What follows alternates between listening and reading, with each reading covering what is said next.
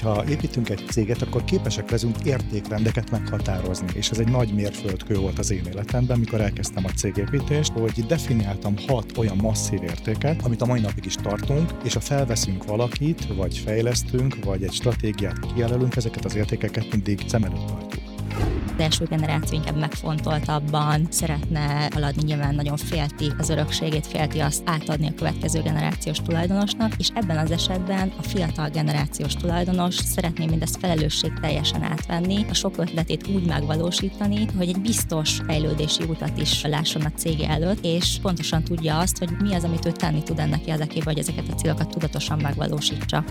Viszont tudjuk, hogy ha valakit így megvizsgálunk, és elírja a 250 pontot, akkor akkor a cég már a tulajdonos nélkül is képes működni, és mögött folyamatok, rendszerek, kiváló teljesítések vannak. Ha valaki ennél kevesebb, akkor ott feladatok vannak. Ezeket világosan kimutatjuk, és azt kell eldönteni, hogy arra a feladatokra felvesz valakit, vagy kiszervezi elképzelhetetlenek tartottam, hogy ki lesz az, aki át tudja menni apától ezt a feladatot, mert ő annyira karizmatikusan és annyira jól csinálja ezt, hogy sokan megijedtek ettől, hogy úristen, hogy fogom tőle ezt átvenni, amikor ennyire elismerik az ügyfelek, amikor ennyire elismerik a saját emberei.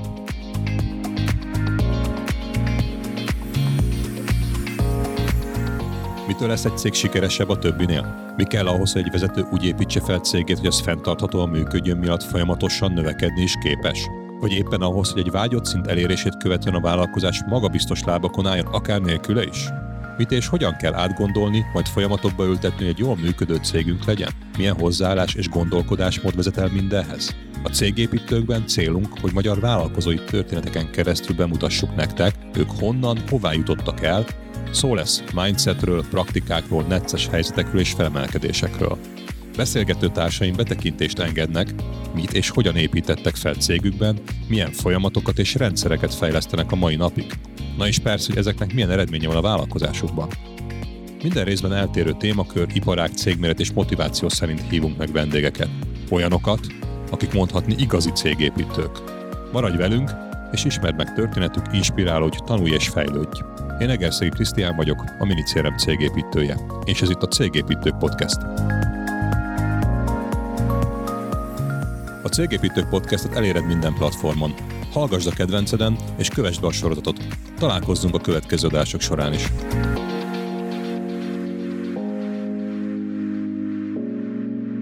Egy vállalkozás életében az egyik legnagyobb kihívás, hogy időtállóvá váljon. Hogy mindaz, ami kemény munkának és töretlen kitartásnak köszönhetően felett építve sikeresen működik, az működjön tovább a jövőben is. Ez nem akármilyen problémakör, hiszen egy menedzsment átszervezése a cég legkisebb egységét is érintve, kezdve a HR-től az értékesítésre át a napi operatív munkáig bezárólag, és persze a különböző rendszereket sem lehet érintetlenül hagyni. Mai vendégünk Rebenár József, aki hosszú évek vezetői tapasztalatának megszerzése után alapította meg az Emberfejlesztés Kft-t, ahol szervezeti diagnózissal, folyamatok fejlesztésével, controlling tevékenységgel foglalkoznak, kompetenciákat fejlesztenek, és egy speciális szolgáltatásukkal partnereiknek abban segítenek, hogy a cégutódlás gördülékenyen és sikeresen menjen végbe. Valóságot az is hozzá tartozik, hogy jelenleg nem csak tanácsadói szinten, de a gyakorlatban saját cégüknél is foglalkoznak a generációváltással, ezért a cégépítők mai adásában nem csak Józsival, hanem Klaudiával, a lányával együtt fogunk beszélgetni, és meghallgatjuk tőlük, hogy ténylegesen milyen egy cégutódlás a valóságban. Úgyhogy együtt utána fogunk járni annak, hogyan lehet elérni egy cég biztos lábakon állva, ellenálljon az idő vasfogának, milyen praktikák és rendszerek támogathatnak minket mindebben, hogyan lehet tudatosan és időben felkészülni mindenre. Na és persze arról, hogy mitől válik egy cég utódlás sikeressé, vagy éppen sikertelenné. Én köszönöm szépen Józsi és Klaudia, hogy itt vagytok, és elfogadtátok a meghívást ez a mai cégépítős beszélgetéshez. Józsi, először téged kérdeznélek, hogy pár szóval foglald már össze, hogy hogyan is indult ez a vállalkozósdi a te életedben? Honnan hova jutott el a cég, és hát ugye mai nap ugye nem ketten vagyunk itt, hanem hárman beszélgetünk. Hogy jött ez az egész ötlet, hogy, hogy ne te vidd be? Nem vagy még ilyen bottal járó 80 éves ember, akinek, akinek már nincs ereje szerintem a cégét vezetni. Na mesélj erről egy pár szót nekünk. Köszönöm a lehetőséget, és köszönöm, hogy itt lehetek. Rólam azt érdemes tudni, hogy egy multinacionális cégnél voltam vezető, hamar kiderült, hogy van érzékem csapatot, embereket fejleszteni. És 15 éves multikarrierem után megfogalmaztam magamnak, amit még a saját feleségemnek is nehezen tudtam elmagyarázni, hogy én vállalkozások fejlesztésével szeretnék foglalkozni. Eltelt 12 év, ma több mint 500 millió árbevételű, országos lefedettségű cégcsoportnak a vezetője vagyok. Tényleg azzal foglalkozunk, hogy a vállalkozásokat hatékonyá tegyük, így nyilván a mi cégünk is. Akkor vagyok hiteles, hogyha a mi cégünknél is ezt véghez visszük. Szuper, ez jó hallani, és most mondtad, hogy az elején nehéz volt, hogy kvázi egy termelő emberből átmentél vállalkozóvá, aki kvázi nem termel, legalábbis azt mondta, ezért volt nehéz otthon ezt elmagyarázni. Ez, ez tényleg ilyen nehéz volt ez a, a dolog, hogy most eddig, nem tudom én, dolgoztál, jött a lóvé, és majd elmész egy bizonytalan valamibe, ahol nem is ugyanazt fogod csinálni, mint eddig. Igen, abszolút. Ugye egy jó nevű multicégnél, nagy egzisztenciával, sikerekkel, egy nagyon motivált csapattal, amit én tettem fel, nagyon jó volt ott dolgozni, és onnan egy ismeretlenbe elmenni, az nagy kihívás volt. És mivel valóban a produktum, amit azt nem lehet megfogni, hogy itt van az a adarab, ezt mi gyártottuk le, ez egy szellemi termék, ezért volt nehézség ezt elmagyarázni. A váltás másik oldalról azért nem volt nehéz, mert az én álláspontom szerint vannak tulajdonosi gondolkodású emberek és munkavállalói gondolkodású emberek. Jót akarom sugározni, de én egyértelműen a tulajdonosi gondolkodású voltam már, amikor beléptem a multicéghez első nap is. Én mindig magaménak tekintettem mindent. Ebből a szempontból ez nem volt váltás. Gondolom azért egy hosszú és rögös út, hogy eljutott egy ilyen félmilliárdos nagyságrendű cégcsoportig, amiről majd itt beszélünk, hogy ki és hogyan vezeti azt mai nap. De egy gyors kérdéssel hadd kérdezzem már, Claudia, téged, hogy te még nagyon fiatal vagy, és, és gondolom ez egy jó kihívás, de téged motivál az, hogy például nagyon sokszor lehet hallani azt, hogy hát majd a gyerekem viszi tovább a cégemet, és a gyerek meg azt mondja, hogy ő pedig nem akar azért se a családi cégben dolgozni. Téged ez motivált ez a dolog, hogy itt megvalósíthasd magad, vagy, vagy máshogy vitt tovább ezt a dolgot, ahogy korábban volt? Igen, abszolút. Én is örülök, hogy itt lehetek. Köszönöm szépen nektek. Ugye, amikor én elkezdtem egyetemre járni, akkor egyáltalán nem volt a fejemben, hogy, hogy hogy én ezt a céget majd tovább fogom vinni. 20 éves voltam, amikor apa hazajött és bejelentette, hogy ott hagyja a biztos vezetői állását, és teljesen megdöbbentünk otthon. Akkor rádrakta a stresszt, hogy akkor most nincs más, ha, ha jól akarunk élni, mert neked kell megkeresni, mert megtermelni az ő nyugdíjat, ugye? Nem, soha, soha semmilyen stresszt nem rakott rám, és igazából teljesen függetlenül, a cég fejlődésétől függetlenül pont ezt a pályát választottam, szervezetfejlesztéssel kezdtem el foglalkozni, és aztán adódott a lehetőség, hogy ha már ezt tanulom az egyetemen, akkor dolgozzak ki egy terméket az átvilágításra, nézzük meg, hogy hogyan lehetne egy diagnózist elkészíteni egy cégnél, és akkor fokozatosan elkezdtem bevonódni a cég életébe, és aztán azon kaptam magam, hogy az egyetem elvégzése után már teljes egészében ezzel foglalkozom, saját ügyfeleim lettek, és amikor már ott is tapasztalatot gyűjtöttem, ugye ez volt nagyjából 2012 környékén, amikor becsatlakoztam, akkor pedig ugye nőtt a csapat, a szakértőkkel kellett elkezdeni foglalkozni, megmutatni nekik, hogy hogy is működik mindez, és akkor ma már pedig a projektek koordinálásával foglalkozom szakértői Szuper. oldalról. Mert akkor Eozsi ügyesen megoldottad itt a HR kihívásokat, hogyha már kívülről nehéz erőforrás behozni, akkor te előállítottad a saját erőforrásaidat, aki majd segít neked abban, hogy tovább vigyék a céget a jövőben. Viszont egy kicsit ugorjunk vissza, és nézzük már meg azt, hogy biztos múlt is egzisztenciából egy bizonytalan vállalkozó, aminek értem, hogy mi volt a háttere, hogy miért akartál te mást, és mit szeretnél majd ezzel elérni, de azért, és el is értél belőle, mert a számok ezt mutatják, azért gondolom ez így nem egy ilyen egyszerű, egyenes út volt, hogy elindultál annó a nulláról, aztán lett belőle minden évben egy kicsit több, egy kicsit nagyobb, egy kicsit jobb, vagy egy volt? Vagy volt ez az út? Én azt gondolom, hogy sikeres cégvezetőnek lenni, az azt jelenti, hogy kitartónak kell lenni nagyon, és a lehetőségeket kell észrevenni és kihasználni. Nyilván a cég legelején sokszor fenyegetett az a veszély, hogy csődbe megyek. Hogyha ezt mérföldkövekre bontom, a legnehezebb meghozni ezt a döntést. Mégis meghoztam. Akkor elkezdtem dolgozni, ugye egyből nekiálltam vállalkozásokat fejleszteni, egyetlen egy termék volt a kezemben, ez a szervezetfejlesztés három-négy cégem is volt már Ugye, bocs, ez amit ott csináltál kvázi a korábbi multis életedben, kvázi minden nap, mert ott is fölépítettél egy szervezetet, amit te vezettél, vagy... Igen. Nem? És utána ezt a tudásodat ültetted át, hogy akkor az másnak is jó lesz. Így van. Ez a cég, ez ma is ügyfelünk, nagyon jó velük a kapcsolaton. Én azt gondolom, hogy multicégben is van kiváló cég, ahol... De nyugodtan ki is mondhatjuk a, nem mondjuk a nevét, tehát nincs semmi. A Hiltinél dolgoztam, nagyon büszke vagyok rá. Sokáig azt hittem, hogy a kocsi az piros, és valaki, valaki más színbe kéri. Nagyon büszke vagyok, hogy ott dolgoztam. Én a fúróról gondoltam ugyanezt, de akkor ezek szerint jól csináltátok, hogy, hogy Hilti az a fúró, mert nagyjából szinonéma. Nagyon fontos volt, hogy mikor beléptem a Hiltihez, akkor nekem én pár nap alatt azonosultam az értékrendjével. És ez a lényeg, hogyha építünk egy céget, akkor képesek leszünk értékrendeket meghatározni. És ez egy nagy mérföldkő volt az én életemben, mikor elkezdtem a cégépítést, hogy definiáltam hat olyan masszív értéket, amit a mai napig is tartunk, és ha felveszünk valakit, vagy fejlesztünk, vagy egy stratégiát kijelölünk, ezeket az értékeket mindig szem előtt tartjuk. És amikor elkezdtem dolgozni, ugye egyből a cégek hatékonyságával kezdtem el foglalkozni, és volt három-négy cégem, és ez egy nagyon komplex feladat, tehát délelőtt az egyik cégnél, délbe ebédszünet, ahonnan a második cégem felhívott, kérdezett, délután meg a harmadik céghez, menni, és ugye abban az esetben én voltam az értékesítő, a szervezetfejlesztő, a fejvadász, a kontroller, és én készítettem elő a könyvelésre és a számlákat. És egy nagyon nehéz pillanata volt az életemnek, és itt jöttem rá, hogy sokkal okosabb, hogyha rendszereket kezdek el használni. Sose felejtem el, bementem először egy bevásárlóközpontba, és vettem egy olyan jegyzetfüzetet, ahol ilyen kis jelölőkkel jelölik a, az oldalakat, és akkor egyes cég, kettes cég, hármas cég, igen, ám csak betellett a füzet, akkor vettem másikat kreatívan, az is betellett, és rájöttem, hogy ez így nem jó. És arra büszke vagyok, hogy már tíz évvel ezelőtt a felhőbe költöztettem a céget, a mai napig is így dolgozunk, és úgy tudtam három-négy céget fejleszteni, hogy a saját szellemi képességeimet azokat rendszerek működtetésével egészítettem ki. A magyar az volt a lényeg nálad, hogy mint hogy minden egyes kezdővállalkozó, mindent neki kell csinálni, mert nincsen mögötte egy, nem Abszolút. tudom, egy, mint egy multinál egy csapat, aki majd mindenféle dolgot megcsinál, ezért a te nyakadba szakadt minden, meg kell toldani, és akkor vagy az van, hogy akkor a napi teendők elöntenek és belefulladsz, Ugye erre hoztad a papír alapú rendszert, ugye semmi probléma, valahol el kell kezdeni ezeket a dolgokat, mert az ember feje azért előbb-utóbb betelik és elfelejti a dolgokat. Oké, okay, megyünk előre.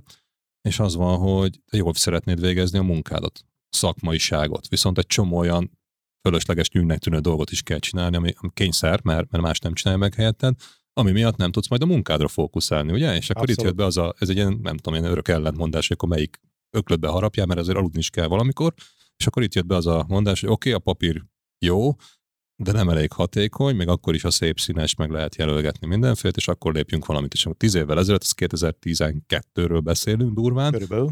akkor a felhő az még nem volt annyira elterjedt, mint ma. Ma most már nagyjából teljesen normális, meg mindenki abban gondolkozik. A, emlékszem én is a 2010-es években, amikor mi is elkezdtük a céget, akkor még, még ez egy ilyen újdonság varázsa volt, és akkor azért az első, nem tudom, négy-öt évben komolyan a közvéleményt arról kell győzködni, az nem rossz.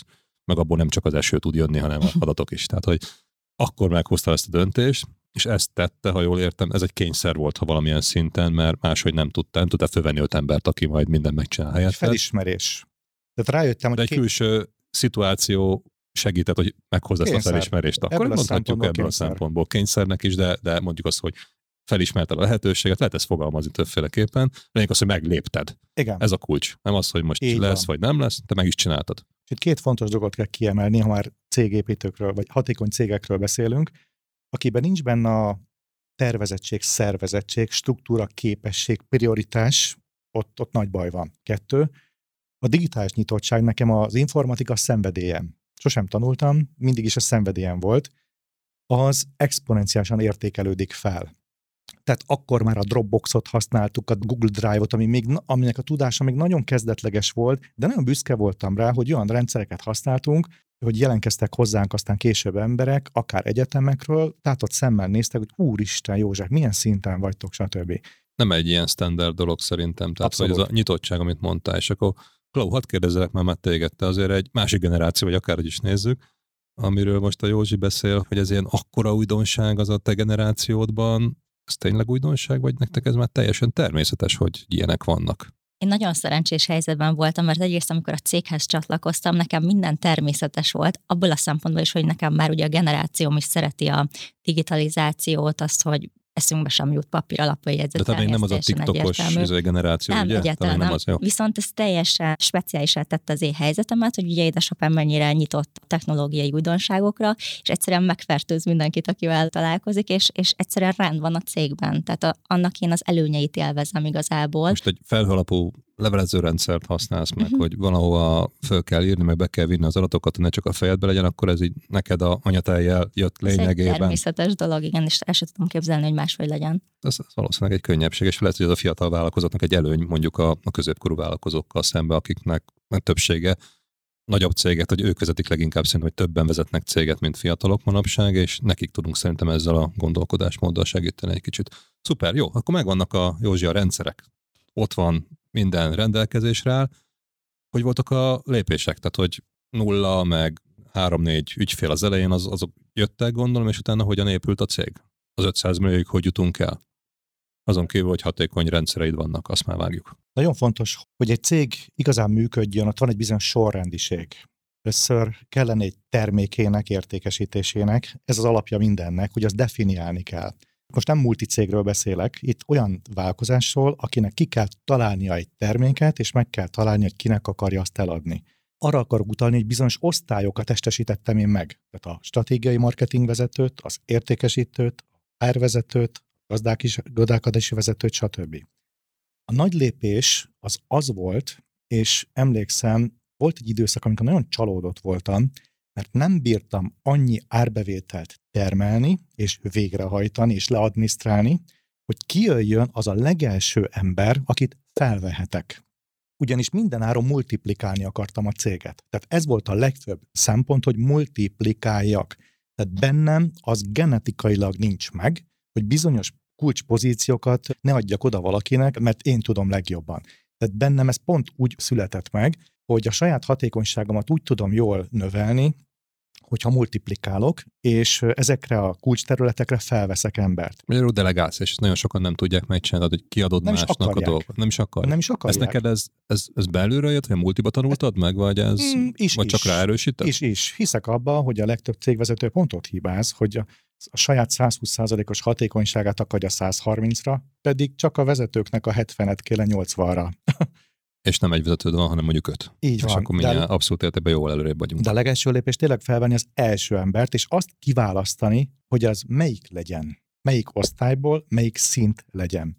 És amikor őt felvettem, akkor nyilván az nagy probléma volt, hogy őt eltartani.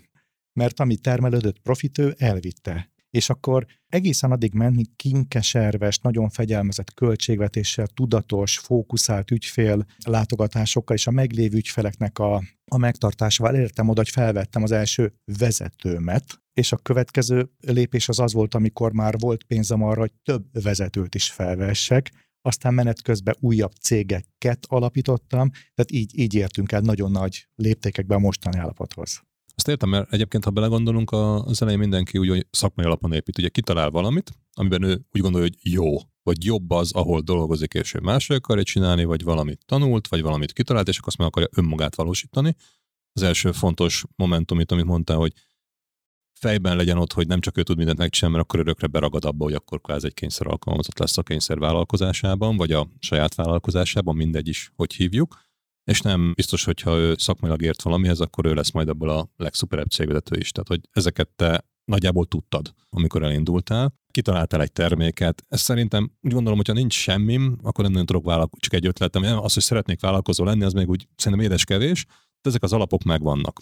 Ezt tegyük fel, hogy nagyon sokan Magyarországon ki tudják találni, hogy jó vagy nem jó a szolgáltatás, a termék, az most mindegy is. Most a cégépítésről beszélünk, ez az alap megvan. Utána volt, amit mondtál, hogy sok dologgal kell foglalkozni, ezért nehéz, de el kell jutni oda, hogy kitermeljem az első embernek a bérét, és utána először lett egy ilyen szintű továbblépés, és utána mondtad, hogy hirtelen a következő szint az utakon legyen már minden területnek egy külön vezetője. Ugye? Ha így nézem, akkor ez a két nagy mérföldkő, az első ember, meg a menedzsment, vagy a csapat, vezetői csapat, aki leveszi a adott terület, és lehet, hogy alattuk nincsen ember, de hogy az adott területeknek a felelősségkörét át tud adni másnak.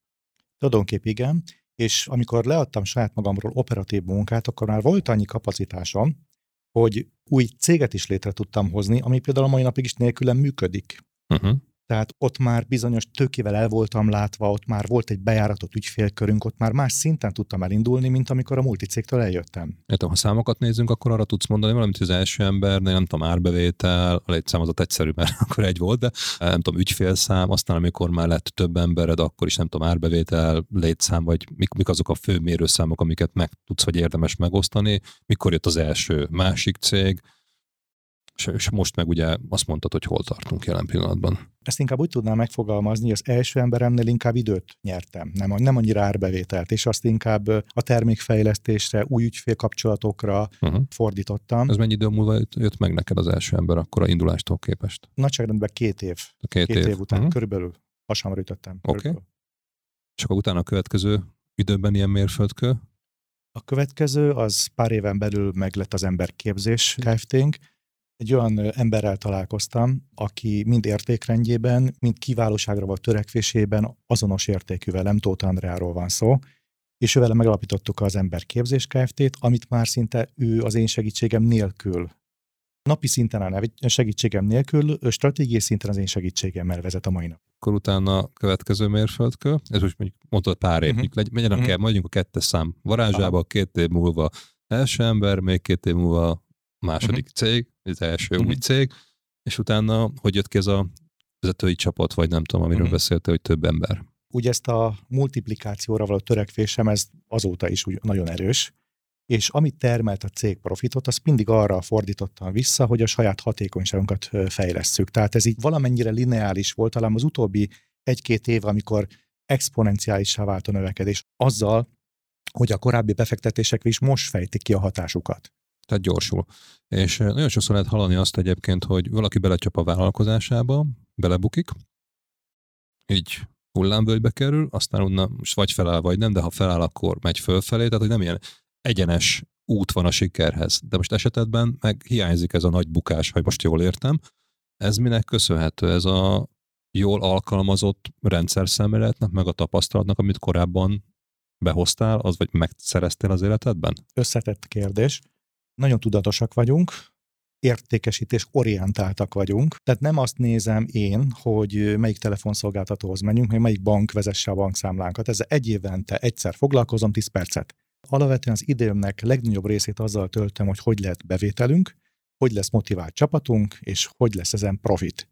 Tehát igazából ez a fegyelmezett, tudatos munkavégzést mm, az ügyfeleinknél látom, hogy, hogy az ügyvezetők sok esetben nem így működnek. Kimennek a targoncára, felülnek, gizikével egyeztetnek, aki egyébként a hárvezető. Nálunk ez másképp működik, tehát mindenki azzal foglalkozik, ami a feladata, és a módszerünk szerint, amiben a legjobb lehet mivel én nagyon erős vagyok például üzletszerzésben, tehát nekem szenvedélyem az értékesítés, az az utolsó, amit elengedek, az értékesítés irányítása, az marad nálam a legvégéig, mert abban vagyok a legerősebb. A legegyszerűbb, vagy a, amit legelőször adtam ki, azt mondjuk a, az operatív toborzás része, mert lehet, hogy attól állok a legtávolabb.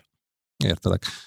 És ha jól sejtem, akkor igazából, amit ennyire szervezetten struktúrált, és szenvedéllyel csinálsz, ezt a szervezetfejlesztés, vagy cégépítés, nagyjából ez az, amit adtok szolgáltatásként az ügyfeleiteknek, hogy ebben segítetek nekik. Ugye ezt, ezt, ezt pontosítsuk, hogy igazából akkor, ha most én, amit te szenvedéllyel értékesítesz, és jól fogsz, és az operatív részt leadtad, igazából mit tudok én megvenni tőled? Ugye említettem, hogy három cégem van, van a munkavédelmi cégünk, ez munkavédelemmel foglalkozik. Van a felnőtt képzési cégünk, és gyakorlatilag a vállalkozásfejlesztő cégünk, ez a harmadik cég. Ugye egy vállalkozás fejlesztő cégként mi tulajdonképp most ebben a pillanatban négy területen avatkozunk be egy cég életébe, és semmi olyat nem mondok, amit, amit te, te sem tudnál. Úgy tudnám jól érzékeltetni a működésünket, mint egy könyvelő.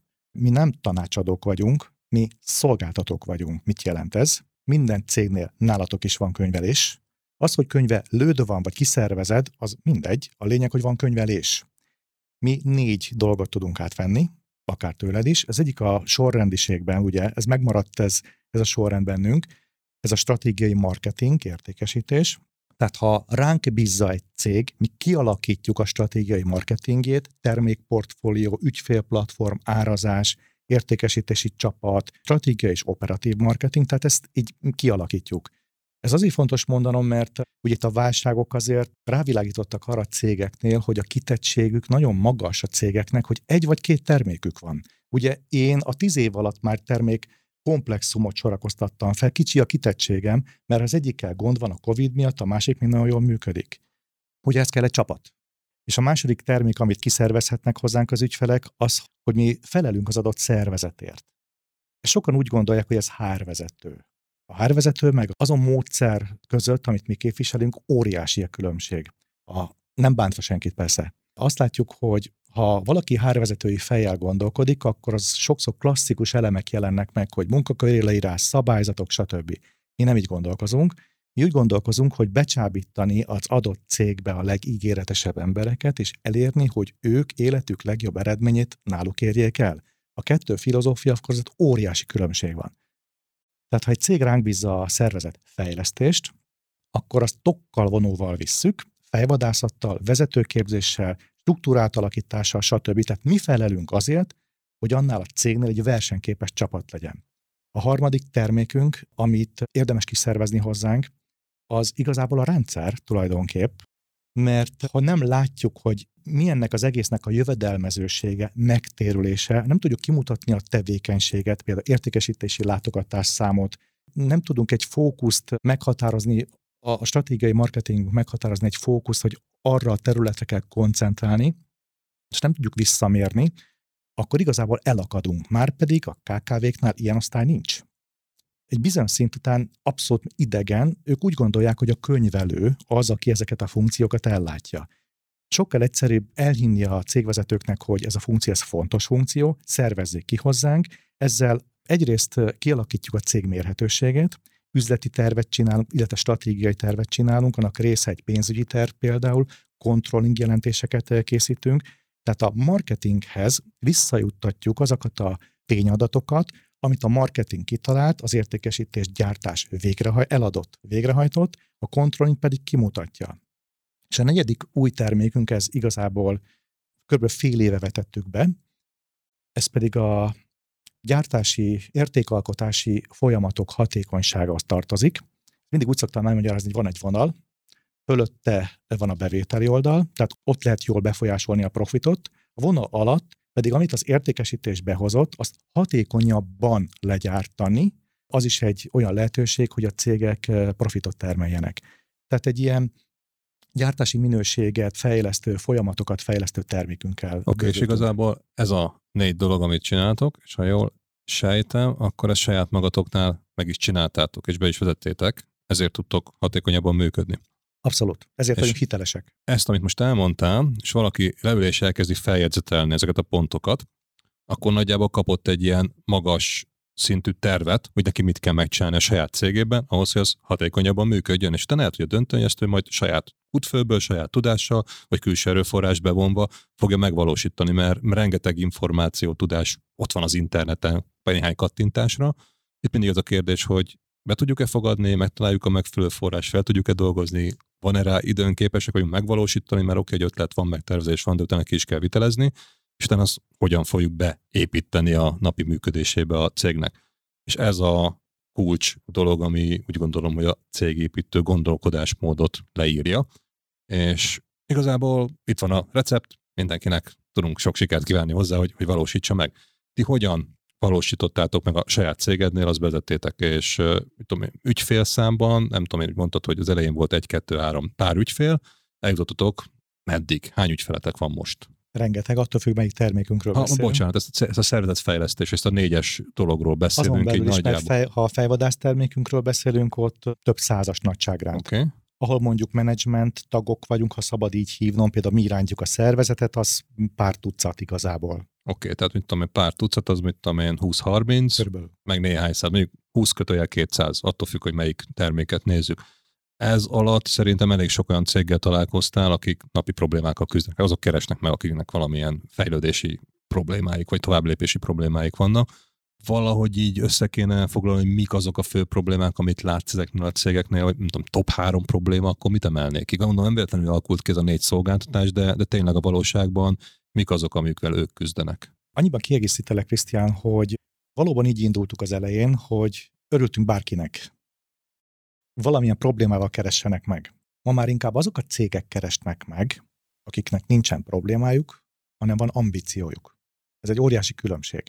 És ma már inkább azokkal szeretnénk együtt dolgozni, hiszen a mi víziónk is az, hogy azokkal a cégekkel akarunk együtt dolgozni, akik az iparáguk első háromába akarnak kerülni. Itt a, az a négy termék az nem változik, ugyanaz a négy termékkel dolgozunk, de különbséget kell tenni azon cégek közül, akik már a cég ciklusok miatt már öregkorba vannak, és már se profit, se munkavállaló, se technológia, semmi nincs, csak probléma van, és igazából digitális szakadék, minden megoldás van egy kifogásuk, van ilyen típusú ügyfél is, és van, akinek van ötlete, ambíciója, és fejlődni akar, ezek azok a cégek, akikkel akarunk foglalkozni. Ettől függetlenül, hogy mi az a három leggyakoribb, manapság talán az a leggyakoribb, hogy eltűnik a profit. Ez az első számú. Hogy fokozatosan tűnik el a profit, mert nagy az infláció, emelkednek a bérek, stb. stb. Nem találok embert. A harmadik talán az, hogy a cégem áldozata vagyok, hogy a, a cégvezetőmenek már második infartusa van, már, már kétszer elvált igazából, nem, nem tud kiszállni ebből a mókuskerékből. Talán ez a, leg, ez, ez a három legjellemzőbb. Ezek milyen életkorú embereknél fordulnak el, ezek a középkorú cégvezetők leginkább, akikről most így tipikusan beszélsz? Abszolút, abszolút. Ugye a 90-es években alakultak az első KFT-k, ez a generációs hullám most itt nagy volumenben megjelent a piacon, és azok a 60-70 éves cégvezetők, akik felismerték azt, hogy, hogy ő nekik már nem hiányzik ez a COVID helyzet, annak a kihívásai, meg egyébként is nem értik az Y generációnak a, a gondolkodását, meg különben is régen mennyi, mennyivel jobb volt mindent, ezek tömegével jelennek meg a piacon. Értem. És Klau, ehhez most téged kérdezlek, te ugye a Y mondjuk így, tehát a, vagy X, vagy nem tudom én most éppen ezeket, hogy Z generáció, mindegy, a fiatalabb generációt képviseled, akik nem biztos, hogy ezeket a problémákkal küzdenek, vagy igen. Most ugye már te is ott vagy a cégben, minden napodat ott töltöd. Te is ugyanígy látod kicsit más szemvegen, vagy más, nem tudom én, fiatalabb szemvegen keresztül, mint amit a Józsi most összeszedett nekünk? Abszolút, hát frontvonalban vagyok én is gyakorlatilag, és illetve sokkal inkább, hiszen, hogyha kettőnk között nézem például a feladatleosztást, akkor beszéltünk arról, hogy egy fontos feladat, hogy legyen üzlet a cégben, ezért leginkább édesapám felel, hogy legyen üzlet, és ő, ő fogja össze a szálakat, de a gyakorlati megvalósítás az abszolút nálam van a szakértői csapat vezetése és az ügyfelekkel való kapcsolattartás, tehát a meglévő ügyfelek gondozása gyakorlatilag az én feladatom, és testközelből látom az ő problémáikat, kihívásaikat, és abszolút elmondhatom, amit az előbb itt már felvetettünk, hogy jellemzően olyan cégek keresnek meg minket, akik valamilyen nagy kihívással szembesülnek, kitűztek maguk elé egy olyan célt, hogy mondjuk iparáguk első három szereplőjévé szeretnének kerülni, és nagyon gyakori, hogy például generációváltás kapcsán már a fiatal utód veszi fel velünk a kapcsolatot, sorolja, hogy mi mindent szeretne megvalósítani, külföldi piacra lépni, új üzletágat bevezetni, tényleg alig lehet lelőni szó szerint. Sok konfliktusa van esetleg az első generációval, hogy a, az első generáció inkább megfontoltabban ö, szeretne ö, haladni, nyilván nagyon félti az örökségét, félti azt átadni a következő generációs tulajdonosnak, és ebben az esetben a fiatal generációs tulajdonos szeretné mindezt felelősség teljesen átvenni, a sok ötletét úgy megvalósítani, hogy, hogy egy biztos, biztos fejlődési utat is lásson a cége előtt, és pontosan tudja azt, hogy mi az, amit ő tenni tud ennek érdekében, hogy ezeket a célokat tudatosan megvalósítsa. Mennyi az arány egyébként az új generációs cégvezetőnek, aki átveszi, vagy a régi generációsnak, aki át akarja adni, akik megkeresnek, vagy akivel kapcsolatban álltok? Jellemzően a fiatalok keresnek meg minket, Igen. de az idősek is nagyon együttműködőek, és sok esetben ugye egy darabig együtt mozog a két generáció egy-egy cég életében, és ez az ideális, amikor nem egy éles váltás van, és nem, nem már hónapra adja a generáció váltónak a tulajdonos, hanem egy ideig tudják egymás erősségeit használni, főleg akkor, hogyha ugye kevés köztük a korkülönbség, mint hogy mondjuk a mi esetünkben is, hogy mind a ketten nagyon aktívan részt veszünk a cég vezetésében, és milyen jó, hiszen tudunk egymás erősségeire támaszkodni. Én biztos, hogy nem lennék az az ember, aki az értékesítést jól vezeti, viszont a szakmai kihívásokat nagyon szeretem, és nagyon tudok ezzel azonosulni. Édesapám szerintem pedig örül neki, hogy nem kell belefolyni a operatív szinten a cégek életébe és a, a cégek kihívásaiba. Úgyhogy ebből a szempontból nagyon jól kiegészítjük egymást, hogy mindenkinek más az erőssége, és ezt tudatosan kell használni, tudatosan kell meghatározni, hogy ki miben tud igazán aktívan részt venni. Hogy látod ezt egyébként, hogy a fiatalok keresnek meg titeket. Mégsem az idősebb, akinek tapasztalt, aki cégvezetők összerakott valamit, és az örökségét át akarja menteni, és hatékonyabbá akarja tenni a cégét, de ők, ők valahogy még nem, nem, nem, nem akarják annyira mégse, vagy pedig aki már valahogy ezt megtette, és a fiatal szembesül azokkal, hogy ha, mégsem olyan egyszerűen lehet átvenni a céget, azért azok jönnek hozzátok. Ezt te, te hogy látod, mert te, ha így nézzük, te a idősebb generációt képviseled, Kló pedig a fiatalabbat. Nagyon pozitívan látom, mert ha a fiatal keres meg minket, az egy nagyon jó jel, mert ő akar. Ő proaktív, ő tesz érte, nem pedig az az állapot, hogy az idős keres meg, és a fiatal nem is érdekli. Tehát rettent, rettentő pozitívan.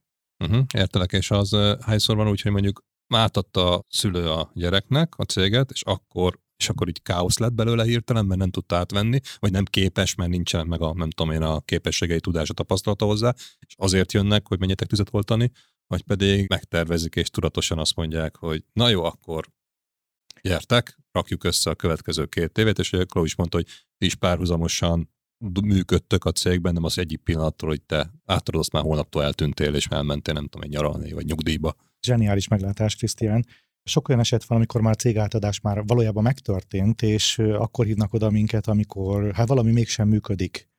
Mindenkinek nagy, tényleg szeretettel ajánlom, vagy jó szívvel ajánlom azt a termékünket, hogy először át kell világítanunk a céget. Egy külső cég az objektíven, érzelmek nélkül tudja felállítani azt a diagnózist, ami végül kimutatja, hogy az utód az alkalmas vagy nem alkalmas. Ez nem jó vagy rossz ember kérdése, hiszen egy utód az lehet tulajdonos, és nem feltétlen kell annak ügyvezetőnek lenni. Ez egy fontos dolog.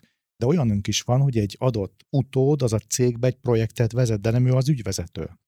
Konkrét példát tudsz esetleg mondani, mert ezt értem, hogy hogy lehet, most akár nem, nem a konkrét cégnév az érdekes, hanem hogy, hogy hogyan és mint Abszolút. történt, mert jönnek oda, hogy én fogom vinni a céget, és akkor nem vagyok rá alkalmas, vagy pedig alkalmas lenni, de nem akarom vinni, gondolom ezek a tipikus problémakörök. Abszolút, hogy ne. Van egy olyan ügyfelünk, Pest megyei ügyfelünk egyébként, ahol az édesapa egy rendkívül szélszes beállítottságú ember, aki, akivel öröm a kommunikáció, és valójában szokták mondani, hogy aki a marketing, az a cég. Ez őnála jól kidomborodik, hogy tényleg ő irány mindent. A fia egy hasonlóan, hozzá hasonlóan értékes ember. Ez mekkora cég egyébként így nagyjából? Ez körülbelül egy olyan mm, másfél milliárdos árbevételű nagyságrendekben. Alkalmazott? Alkalmazott olyan 20 fő nagyságrendekben. Uh-huh. Oké. Okay. És a, tehát az édesapa egy szélszes ember, aki, aki tényleg szenvedi az üzletkötés, igen, nem csak már megöregedett. Minden korábbi tevékenysége az irányba ment, hogy a fiú átveszi a céget. Igen, ám, de elkezdtünk dolgozni ezzel a céggel, kiderült, hogy a fia inkább egy ilyen ellenző, kontroller, visszahúzódó, szerepelni nem, nem szerető ember, ez volt az egyik. A másik, hogy érdekes módon ennél a cégnél például nagy fájdalmunkra az értékesítés például spirálfüzet módszerrel dolgozott. Tehát a másik nagy probléma az az volt, hogy az ügyfél kapcsolatok az vagy édesapához kötöttek, vagy olyan értékesítőkhöz, és nem a céghez, akik óriási kitettséget jelentettek.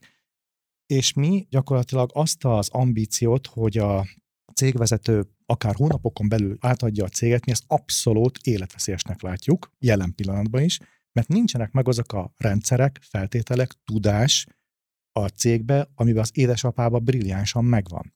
Értelek, és valószínűleg akkor ennek jól el is tudtátok adni, legalábbis ha milyen szenvedélye beszélsz erről Józsi, és Klau viszont azt mondta, hogy te viszed most már ezeket az operatív dolgokat. Itt például hogy átadok neki annak, hogy ebből a cégből legyen valami átadható.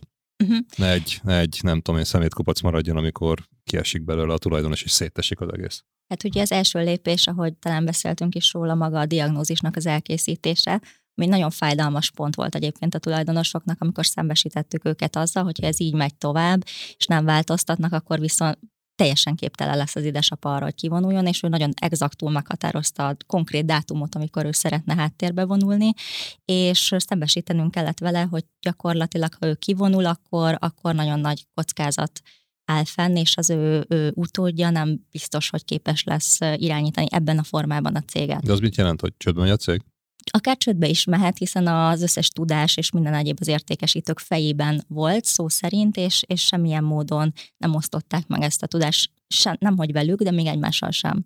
Uh-huh. Úgyhogy egy ilyen egy nagyon érdekes szervezeti kultúra alakult ki. Első lépés volt, hogy ezzel szembesítettük a cégvezetőt, aki egyébként tisztában volt ezekkel a pontokkal, de azért mégis, amikor egy külső ember mondja így ezt a képet, egyben fájdalmas is ezt hallani, és ő is felismerte, hogy ezen szeretne változtatni. És akkor nem ez zavart titeket, hanem akkor mentetek tovább? Így van, mentünk okay. tovább, és akkor elindult egy nagyon intenzív fejlesztési folyamat a három területen, amit említettünk, tehát egy intenzív szervezetfejlesztés, gazdálkodási támogatás és marketing támogatás, és az a megoldás tulajdonképpen, hogy fokozatosan elkezdjük kibővíteni a szervezetet olyan új értékesítőkkel, akik már a mi rendszerünkben dolgoznak, használják a, a szoftvereinket, amiket bevezettünk az adott cégnél, dokumentálják az ügyféllátogatásokat, és gyakorlatilag így pótolni tudjuk ezt a, ezt a pótolhatatlanság érzést, ami a, az értékesítők fejében kialakult, és remélhetőleg hosszú távon ők is belátják, hogy az ő érdekük is, uh-huh. hogy, hogy megosszák a tudásukat, illetve mindent megteszünk, hogy olyan motivációs rendszereket alakítsunk ki a cégben, ami őket is arra ösztönzi, hogy, hogy akár mentorként, senior mentorként, motiváltak legyenek arra, hogy ezt a tudást megosszák a többiekkel. Sok cégvezetővel beszélgettem itt ebben a cégépítő podcastben, és amit elmondtál, azt, azt nagyon sokan megcsinálták és bejárták mm. ezt az utat. És ezek szerint nem minden cégvezető olyan, hogy képes legyen ezt végigvinni.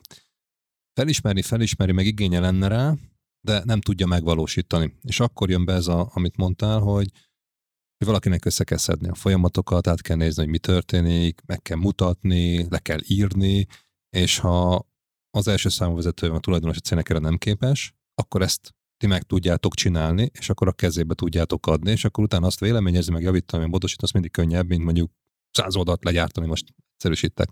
És utána, hogy viszont ez a száz oldal, ez ne csak egy ilyen szép vastag háború és béke legyen porosodva a polc tetején, ezért jöttök olyan módszerekkel, meg szoftverekkel, amivel ezt bele is rakjátok, hogy utána, ha az az ember, aki korábban csinált, és az ő fejbe volt minden nem lesz ott, akkor ez valahogy át szellemüljön, vagy átültetődjön a cégbe, és utána bárki, aki beleáll abba, vagy fölvesznek oda, és mert mondtad, hogy szervezetet is bővítetek, azt tudja követni a lépéseket, és ne az legyen, hogy minden nap meg kell kérdezni a, a tulajdonostól, a cégvezetőtől, az értékesítés, a főnöktől, hogy mit kell csinálnom.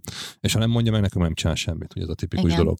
És akkor ez a kulcs, hogy ezt itt meg tudjátok csinálni, és kvázi fájdalom hogy mennyire fájdalommentesen lehet ezt az egészet a cégnél végig. Ez mindig fájdalommal jár, illetve a legfontosabb, amit az előbb említettél, hogy a, a vezető kitartson a változás mellett hiszen minden rajta áll. Hogyha azt látják az emberek, hogy ő magabiztos, nem enged abba, hogy igenis ezt a rendszert be fogjuk vezetni, és ezek mentén, az elvek mentén ezt végig fogjuk vinni, akkor látják az emberek is, hogy igen, ez egy egyirányú utca, szeretnék ehhez a szervezethez tartozni, akkor ehhez alkalmazkodom, vagy nem, és akkor egy másik szervezetnél találom meg a következő években a lehetőségeimet, de mindenképpen nagyon fontos, hogy az első számú vezető megrendíthetetlen legyen abban, hogy ezeket a célokat végigviszi, és ebben tudjuk őt nagyon erősen támogatni, hogy azokban a nehéz pontokban, amit ő tapasztalni fog, hiszen minden esetben biztos, hogy ellenállással fog találkozni, hiszen ez valljuk be egy komfortzónából való kilépéssel jár sok esetben, hogy ez eddig teljesen szabadon dolgozó értékesítő egy keretbe kényszerül abban az értelemben, hogy ezután vezetnie kell azt, hogy hova ment, az ügyféllátogatásait, még akkor is, hogyha egy nagyon felhasználó barátrendszerről beszélünk,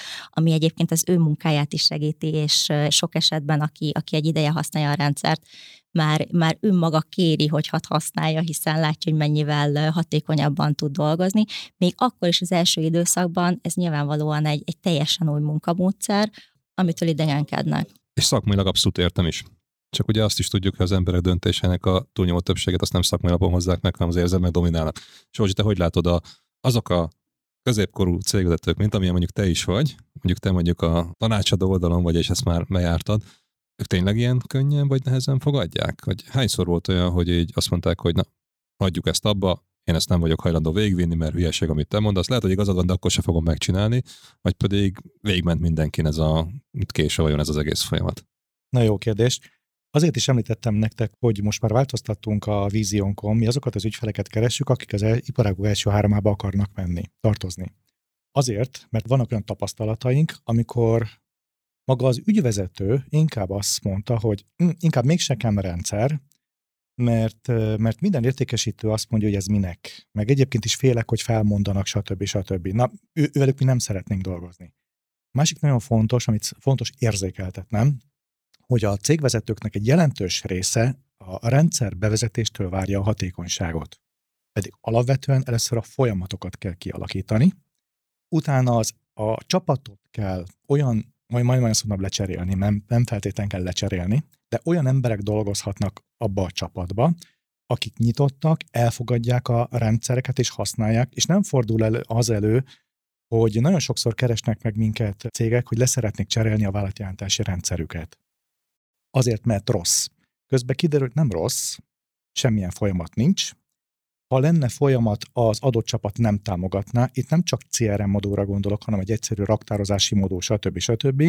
És sok esetben az a, az átvilágításunknak a végeredménye, hogy egy mondjuk egy SAP megvásárlása után egyszerűen csak a számlázó modult használja a cég. Tehát ha valaki rendszereket akar használni, akkor a mi megkülönböztetésünk pont az, hogy előzetesen ki tudjuk alakítani a folyamatokat, ha az mondjuk értékesítés, akkor értékesítési folyamatokat, utána meg tudjuk teremteni azt a csapatot, akinek nem kérdés, hogy azt a rendszert kell használni, és amikor ez adott, akkor jön a rendszerbevezetés. Mi ott jövünk képbe, hogy mi az adott cégeinknek segítünk, hogy melyik rendszert érdemes kiválasztani, mert nagyon nagy tapasztalatunk van benne. Nekünk nincsenek szoftvereink, Viszont pontosan tudjuk, hogyha egy raktármodul vagy egy értékesítési modul, melyik az, a, amit mi nagyon szeretünk. És nem azért, mert érdekeltek vagyunk abba, közvetetten vagyunk érdekeltek, tudjuk, hogyha azt ott bevezetjük, az jól működik. És még ez kapcsolatosan egy gondolat, nagyon gyakorlatorientáltak vagyunk. Ha például kiemelnek egy CRM rendszert, akkor én kétféle CRM rendszert ismerek. Az egyiket informatikusok fejlesztették, a másikat pedig értékesítők. Az utóbbi az a jó, hogy azt öröm használni, az gondolkodik. Tehát az, az leköveti az értékesítőnek a gondolkodás menetét, és egy példát hadd emeljek ki. Én átlagosan naponta 20 levelet kapok, úgyhogy három, három cégem van.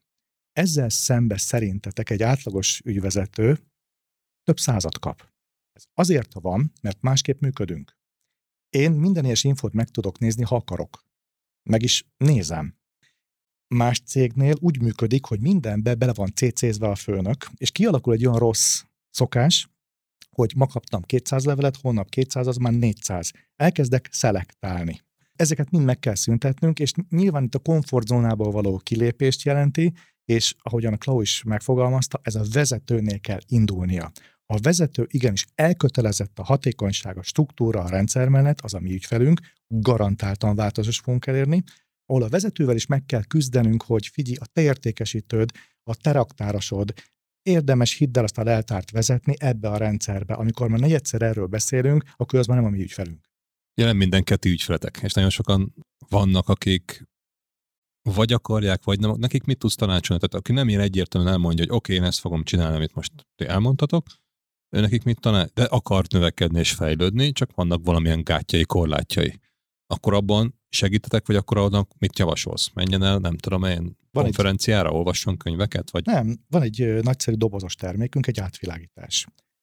Az átvilágítás az, az gyakorlatilag a 100-100-100 pontban értékeli a kulcs három dimenziót, ugye a stratégiai marketing, szervezet, gazdálkodás. Elméletileg 300 pontot lehet elérni. Mi sem érnénk el 300 pontot, viszont tudjuk, hogy ha valakit így megvizsgálunk, és elérje a 250 pontot, akkor a cég már tulajdonos nélkül is képes működni, és amögött folyamatok, rendszerek, kiváló teljesítések vannak. Ha valaki ennél kevesebb, akkor ott feladatok vannak.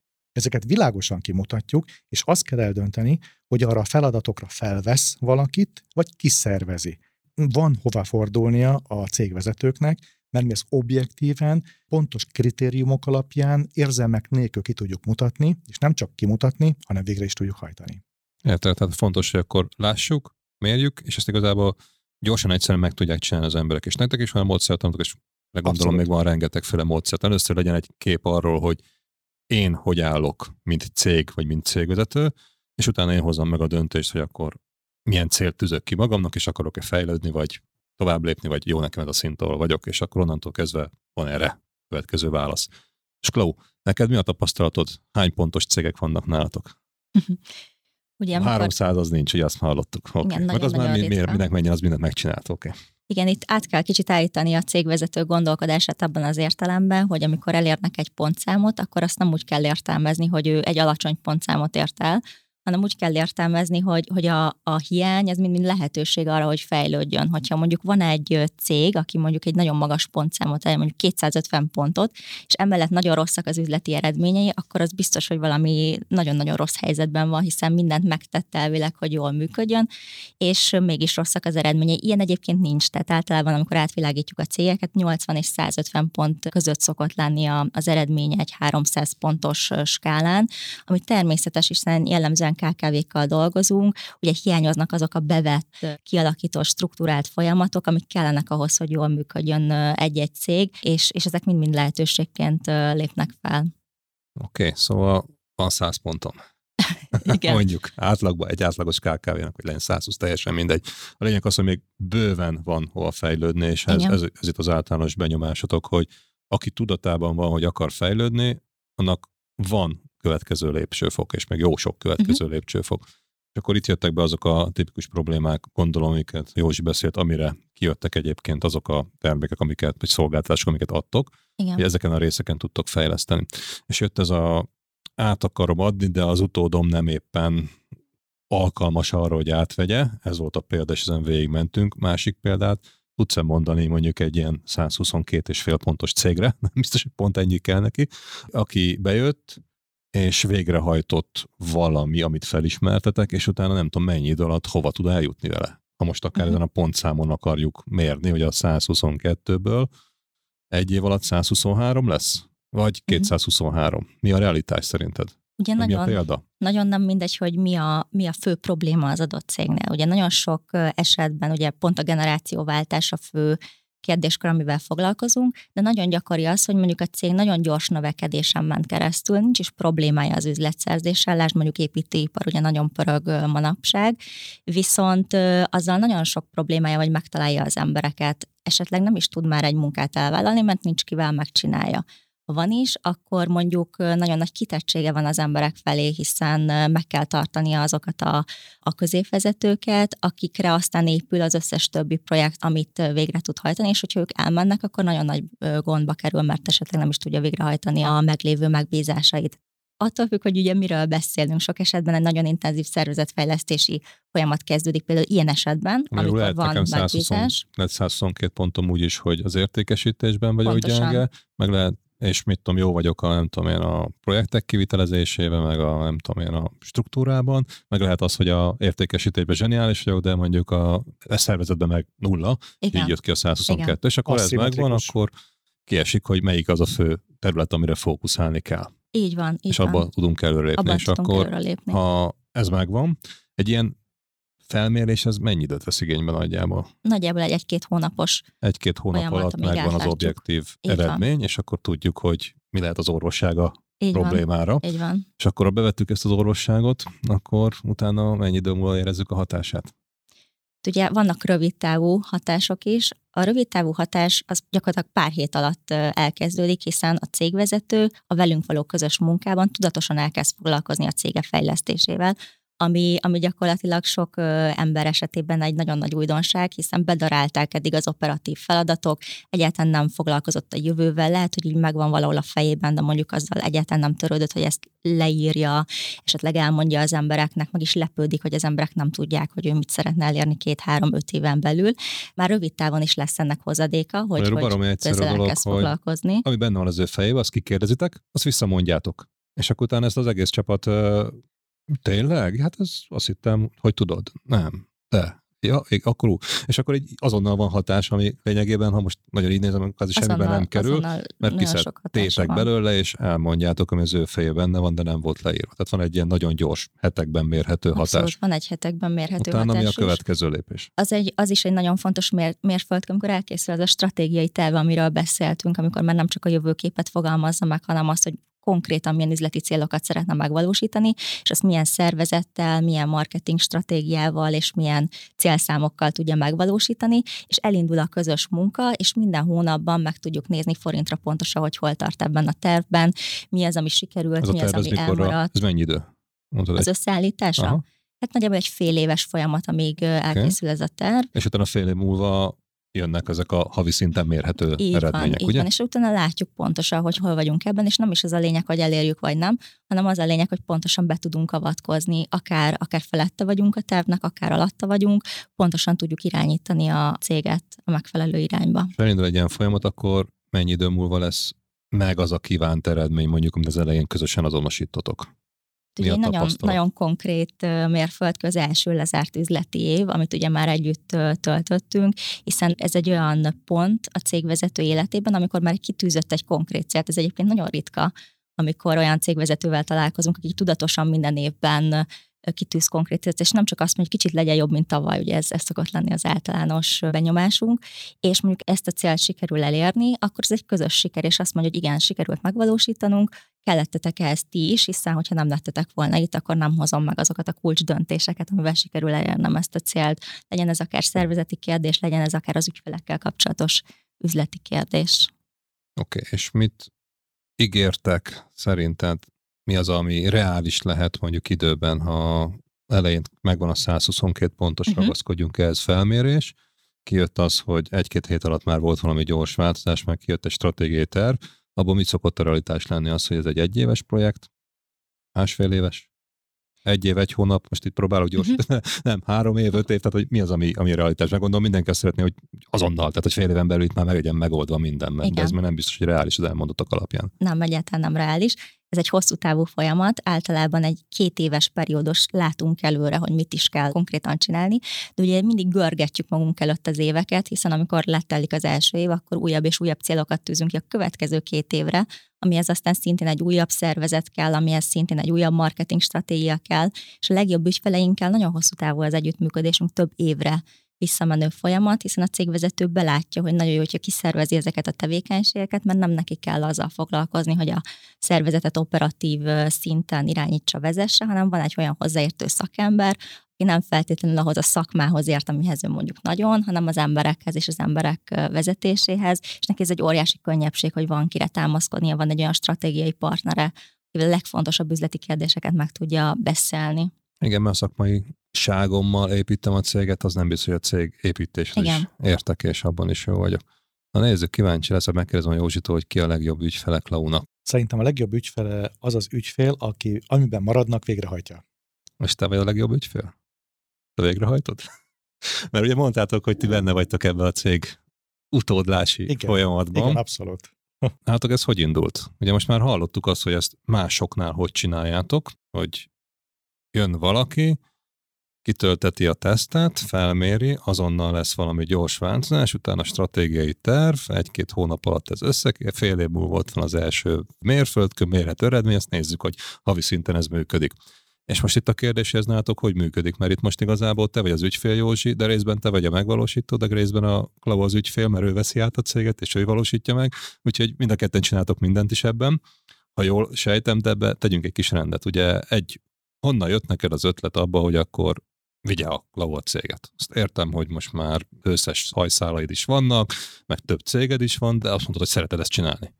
Mi volt a kiváltó ok? Itt nem volt kiváltók és ötlet sem. Amikor én a céget megalapítottam, én akkor már tudtam, hogy ezt nem én fogom vezetni. És egyébként így kell gondolkodni minden cégvezetőnek, hiszen egy cég akkor értékes, ha nélkülem is működik. Ez fontos. Onnantól kezdve már csak egy lehetőség, hogy a cloud vigye tovább. Nekem azt kellett jól felmérnem, hogy motivált-e és képes-e. Mert ha motivált, de nem képes, akkor az, abból, az programozott katasztrófa.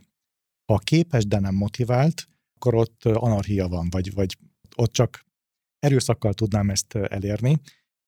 Ezért jól megértettem, hogy Klaunak mi a motivációja. A szinkronba tettem azzal a vízióval, amit én állítottam, és teljesen párhuzamot mutat a kettő. Ez szerencsés pillanat. Biztos, hogy tudatosan dolgoztál benne, hogy, hogy támogattad meg, meg az oktatás, meg egyéb területeken, viszont ez mennyire szokott, vagy volt már a példa, hogy ezt nem mérte fel a cég tulajdonos, Abszolút. és oda jöttek hozzád, hogy na, megállapodtunk a gyerekkel, viszi a céget, az kiderült két hét után, hogy itt valami nem lesz jó. Abszolút. És utána akkor mi van, akkor megsértődnek és elmennek, hogy már pedig én átadom a gyereknek, vagy pedig fölismerik, és akkor utána más úton mennek tovább. Sok esetben ez pontosan ezen a szinten van, ahogyan most ezt megfogalmaztad. Megállapodnak, hogy tovább viszi, de igazából a kettő motiváció az két külön irány, a kettő értékrend az két külön, egymásét nem is így nagyon tudják, tehát megállapodnak meg mégsem, és csak sodrodnak a, az eseményekkel, és ha valahogyan a végén csak lesz valahogy.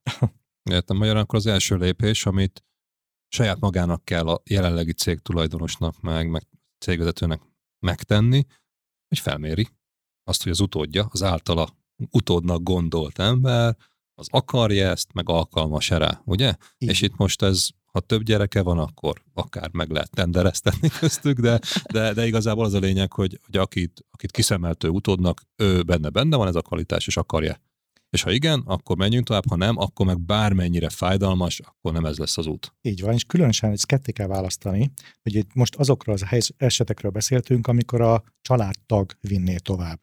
Ez mellett van egy olyan megoldás, amikor nincs családtag, vagy van, de abszolút nem akarja, hanem egy idegen emberre kell ezt rábízni. Ez fontos különbséget kell tenni, azért, mert a saját gyerekeink felé elfogultak vagyunk, és a visszajelzéseket sem jól kezeljük. Tehát ha valaki rámondja a gyerekünkre, hogy ő nem alkalmas, hát akkor az az emberre biztos, hogy összeveszünk. Ezt nem fontos megkülönböztetni. De ha mondjuk van egy saját embered, aki ott dolgozik Igen, a cégedbe, és, az azt gondolod, és azt gondolod, hogy ő lesz az utód, mert teljesített, meg bizonyított, és most nem családtagról beszélünk, azzal is szemben tudsz elfogult lenni, mert hát de jó, ő fogja vinni ezt Igen. az egészet tovább, megnyugodtam, és amikor egy ilyen helyzet van, akkor ebből is lehetnek itt törések, nem? Így hogy van. mégsem alkalmas az Abszolút, ember Abszolút, viszont mégis az a tapasztalatunk, hogyha teljesített hiszen teljesített, általában ezek mögött mindig szubjektív teljesítések vannak, nem objektív. Tehát akkor megkérdezik, hogy miket teljesített, hát ebbe is nagyon jó, abba is nagyon jó, oké, de milyen konkrét eredményei vannak, hát az is jobb lett, az is jobb lett, nem azon a szinten van, ami, ami, aminek lenni kéne. De nálatok ez nem volt ilyen problémás szerencsére, hanem jött a Klau, felmérted, és kiderült, hogy ő motivált is, meg még képes is rá. Ugye? Ez ilyen egyszerűen történt tényleg, vagy én azt gondolom, hogy, hogy látjuk, hogy az ügyfeleink milyen hibákat követnek el, és igyekszünk az ügyfeleink hibából tanulni. Ez okay. nem azt jelenti, hogy mi nem hibázunk, de nekem az a fő koncepcióm, hogy eleve úgy fejleszem a céget, hogy az tulajdonképp előbb-utóbb nélkülem is működhessem. Én ezzel jót teszek azzal, aki átveszi tőlem, mert nem egy romhalmazt vesz át, hanem, hanem egy jól felépített, struktúrált, kontrollált céget. Na most, ha ez még hozzájön, ez a plusz motiváció, hogyha ezt a gyerekemnek akarom odaadni, hát ővele meg aztán végképp nem akarok kiszúrni. ez egy plusz motiváció. Fontos, hogy a clownál a fokozatosság elvét mindig követtem. Mindig csak lehetőségeket adtam neki, és valamelyik lehetőségre azonnal rámozdult, valamelyik annyira nem érdekelte. Azokat a lehetőségeket, amivel motivált volt, legközelebb olyan lehetőségeket adtam neki, és így gyakorlatilag úgy tudott a céges a, a szervezetbe fejlődni, hogy folyamatosan azzal foglalkozik, amiben, amiben világbajnok lehet. De magyarán akkor azért ez egy tudatos iránymutatás volt a terészedbe, és terelgetett, hogy, hogy ne bukjon nagyokat, tanulja meg a dolgokat, de ne menjen el a kedve tőle, ha most így akarjuk nézni. Abszolút. Mert mondtad, hogy te jól tudsz eladni, akkor sikerült eladni ezt az egész sztorit a Klaunak. És Cloud, ezt hogy élted meg? Ugyanígy, hogy te ezt akartad, vagy, vagy csak úgy jött? Vagy pedig hát nem tudtad, hogy mi legyen, és akkor jó, akkor csináljuk a családi céget, vagy pedig el akartál menni, nem tudom én, Amerikába, és ott meg önmegvalósítást gyakorolni, vagy neked mi volt a megélésed, mert a Józsiét azt most már ismerjük. Én abszolút maximalista vagyok, tehát minden, amiben elindulok vagy foglalkozom, azt nem egy kicsit csinálgatni akarom, hanem abban nagyon jó akarok lenni. És ilyen volt az is, hogy bekapcsolódtam az emberfejlesztés életében. Nem feltétlenül azzal a célral, hogy én ezt majd valamikor átveszem és vezetni fogom, hanem mindig azzal a feladattal, amit kaptam, vagy amit így kitűztem magamnak, abban szerettem volna valamilyen nagyon magas szinten teljesíteni, és így vagyunk ezzel a cégutódlással is, hogy szerintem a legfőbb feladatunk, teljesen mindegy, hogy én veszem át ezt a céget egyszer vagy más, hogy a kitettségeket csökkentsük, mert bárki is a cégvezető, hogyha vele szemben van egy nagyon erős kitettsége a cégnek, az mindig egy problémát fog jelenteni a tulajdonosnak, és mi is arra törekszünk, és szerintem ez egy közös érdekünk, hogy a vezetői csapatot azt nagyon erős szintre fejlesszük, és olyan emberek legyenek az egyes területek élén. Most is egyébként hét főből áll a vezetői csapatunk, akivel nagyon jó az együttműködésünk, akik felelnek az adott területért, képesek önállóan működtetni, és abban a területben, amit ők visznek, nagyon jók lehetnek. És hogyha elképzelünk egy olyan szervezetet, ahol minden egyes csapatnak van egy vezetője, aki motivált abban, amit csinál, nagyon jó szakmailag, abban, amit csinál, és az embereket is képes irányítani, és ennek a vezetői csapatnak van egy vezetője, aki pedig a célokat kitűzi, a stratégiai irányt kijelöli, megnézi, hogy hol tartunk, a célok teljesítésében, akkor úgymond az első számú vezetőnek sokkal könnyebb feladata van, mint egy olyan klasszikus értelemben vett cégvezetőnek, aki tényleg mindent csinál, onnantól kezdve, hogy a gyártást irányítja, odáig, hogy az ügyfeleket megszerzi, és esetleg még a könyveléssel is ő foglalkozik. Tehát teljesen más ez a szervezeti felfogás, ami a mi fejünkben van, és amit az ügyfeleinknél is próbálunk érvényesíteni. Nagyon nagy szabadságfaktort ad, hiszen nyilván én is majd szeretnék családot, biztos, hogy lesz olyan időszak, amikor hosszabb, rövidebb időre kiesek a cég életéből, de ezt sem úgy képzelem el, hogy akkor én most egy évig nem dolgozom, hanem lehetőségem lesz arra, hogy mondjuk naponta csak négy órát foglalkozzak a céggel, mert tudom, hogy egyébként működnek nélkülem is a folyamatok, és uh-huh. nem vagyok pótolhatatlan, és egyik emberünk sem pótolhatatlan a cégben. Igen, mert egy jó folyamat, egy jó struktúrát, jó folyamatokat összerakott céget, ami mögött van egy rendszer, és az könnyebb átvenni. Így van mint, mint anélkül, mert Meg akkor igazából neked kell kialakítani, és itt mondjuk az, hogy üzemeltetni kell, irányítani és továbbfejleszteni. Tehát teljesen más, mint amikor nulláról föl kell építeni. Tehát más az első tíz éve a cégnek, meg más ez a második persze, tíz éve, ha persze, így nézzük. Hát ebből a szempontból egy nagyon szerencsés helyzetben vagyok, hiszen az elmúlt tíz év az, az egy sikersztori, ebben a helyzetben belekerülni a cég vezetői körbe. Ez egy óriási felelősség is, de egy óriási lehetőség abból a szempontból, hogy már nem mindent nekem kell mióta csinálni. Vagy, mióta vagy te benne a cégben? Nagyjából 2012-től kezdtem bekapcsolni, akkor még ugye az egyetem mellett akkor voltam másodéves hallgató. 2015-ben fejeztem be a mesterképzést, onnantól pedig teljesen. Hát az elején úgy ismerkedtél, de azt most szerintem ezt a családi cégben dolgozgassunk nyáron, meg azt Aha, is igen, el. nagyjából okay? ez volt. De 15, az 7 év. Igen. Tehát, hogy itt nem az történt nálatok, hogy Józsi fölkelt egyik reggel, hogy na most már elegem van, akkor a gyerekem vigye tovább, és akkor hónaptól ezt csináljuk, hanem 7 éve Igen. benne vagy a cégben. És Józsi, mikor jelentetted be? Tehát, hogy a Klau elkezdett, az 7 év elindult, és akkor az első évben, vagy ötödik évnél, vagy, a, vagy, vagy mikor az elején már bemondtad, hogy ez így lesz, vagy? Ezt nem jelentettem be, ez természetessé vált. Aha. Tehát az biztos, hogy olyan céget akartam építeni, ami nélkül nem is működik. Az, hogy most a Cloud volt az, az egy lehetőség. Kinőtt, hogy, hogy belenőtt valaki... ebbe a feladatba, az most éppen így alakult. Így van, és nem egyszerű ebbe belenőni. A Cloud, ha másképp döntött volna, elment volna egy nyugati multihoz, vagy akár másik országba dolgozni, ugyanúgy támogatnám, és megértem, és elfogadnám. Én szerintem most sokkal kevesebbet keres, és sokkal többet dolgozik.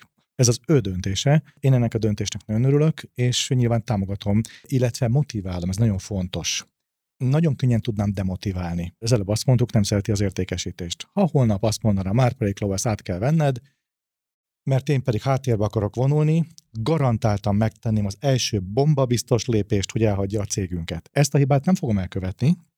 Két dolog. Ehelyett inkább rettentő jó rendszert fejlesztek.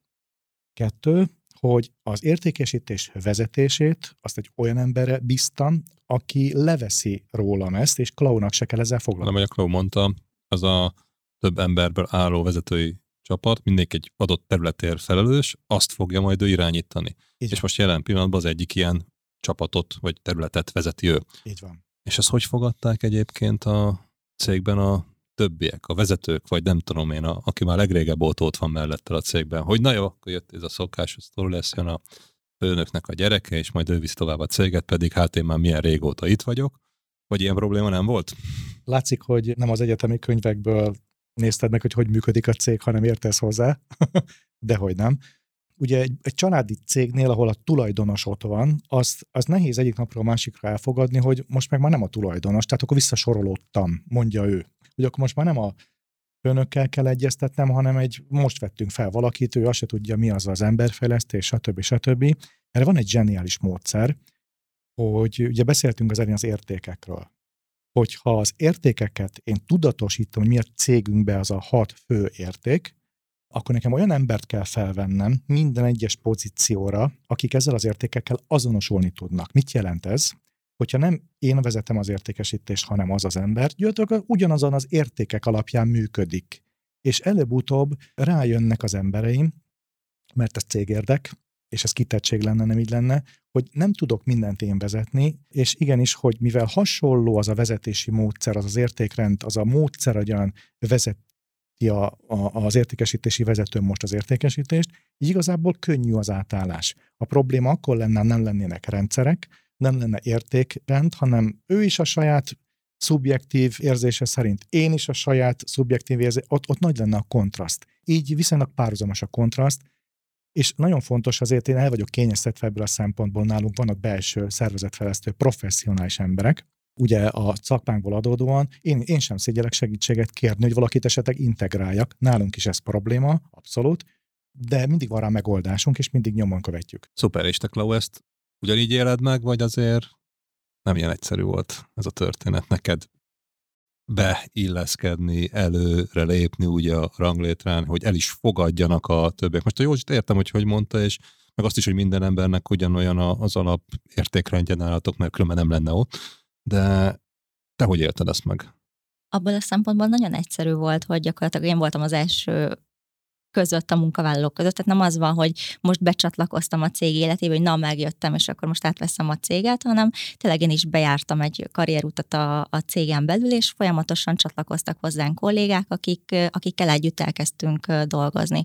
Nagyon szerencsés vagyok abból a szempontból, hogy tényleg a, az összes vezetőtársammal és, és kollégámmal nagyon jól megtalálom a hangot, és kifejezetten szeretek velük együtt dolgozni, de nyilván nagyon nagy előnye, hogy mi választhatjuk ki a saját embereinket, és olyan embereket választunk, akikkel öröm az együttműködés, pozitívak, és nem azt nézik, hogy a másiknak milyen könnyű, vagy milyen nehéz, hanem, hanem az adott területen szenvedélyesek, és, és szeretnek csapatban dolgozni, tehát ebből a szempontból én csak az előnyét tapasztaltam.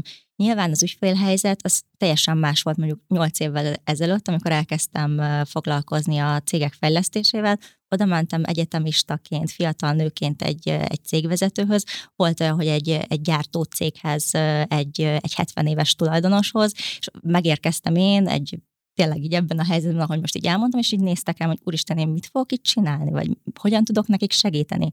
És akkor az volt a tapasztalatom, hogy, hogy általában, amikor elkezdtük a közös munkát, kérdéseket tettem fel, akkor már látták, hogy azért valami, valamihez értek, hogyha ilyen kérdéseket meg tudok fogalmazni, és egyébként tudok velük beszélgetni ezekről a fontos témákról. És amikor elindult a közös munka, akkor is úgy ellátszott, hogy bizonyos kérdésekben tudunk együtt haladni, együtt gondolkodni, és aztán így átlendültem ezen a nehéz időszakon. Most már abszolút rendelkezem azzal a szakmai magabiztossággal, hogy nem félek találkozni egyetlen egy cégvezetővel sem. Sőt, most már hozzászoktam, hogy igazából a korosztályommal kell együtt dolgozni, hiszen megbeszéltük, hogy sok esetben fiatal cégvezetők keresnek meg velem egykorú korosztályból, akik hasonló cipőbe járnak, mint én, hasonló problémákkal küzdenek, és így sorszársaként tudunk egymással beszélgetni. Szuper, ez is egy érdekes aspektus, amit most említettél, úgyhogy ez igen előnyötökre válhat. Hát igen, de mondhatnánk egyébként, hogy nálatok akkor nem lyukas a Schusternek a cipője, ugye, mert nálatok jól működnek azok a folyamatok, amelyeket ti magatokon is itt, itt bemutattatok és kipróbáltok. Hol tartotok egyébként ebben a cég átadási vagy utódlási folyamatban?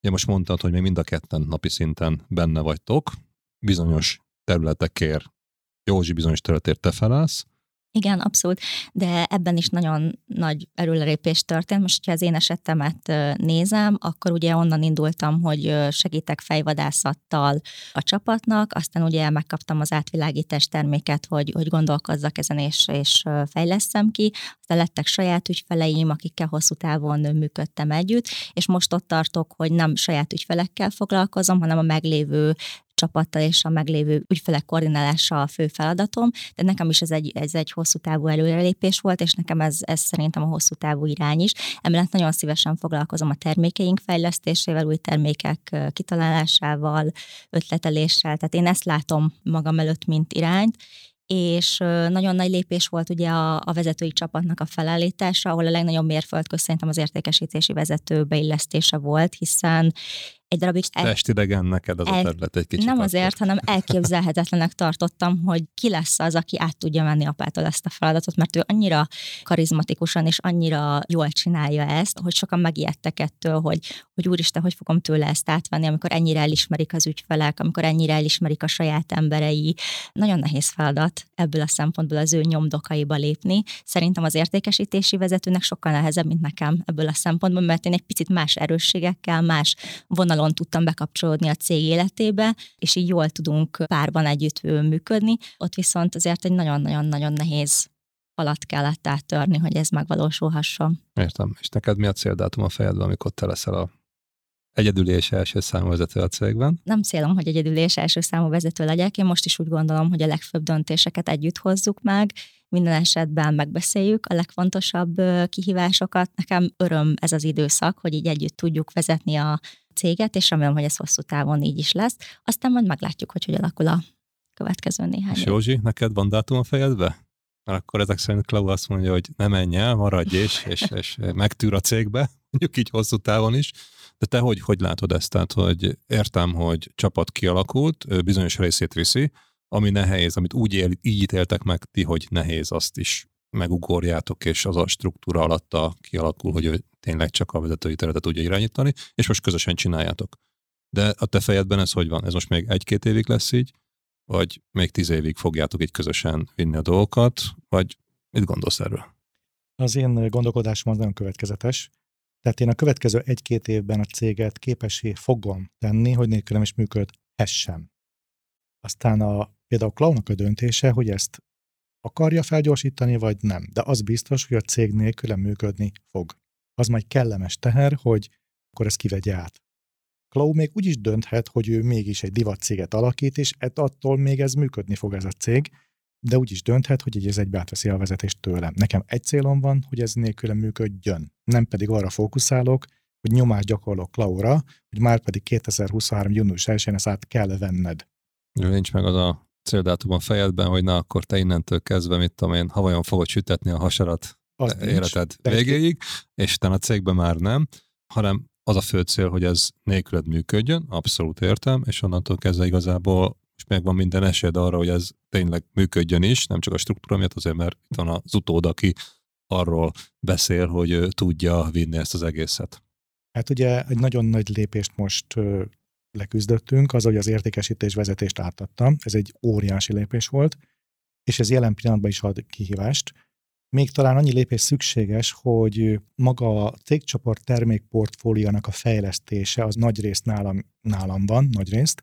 Ott is majd abba is valakit be kell vonni, hogy azzal is attól is mentesüljek, és ha mindez sikerül, akkor válik a cég működőképessé. És ha eléred ezt a szintet, hogy nélküled működik a cég, akkor igazából, ha jól értem, egy olyan szabadságot nyersz, amikor el tudod dönteni, mit akarsz csinálni.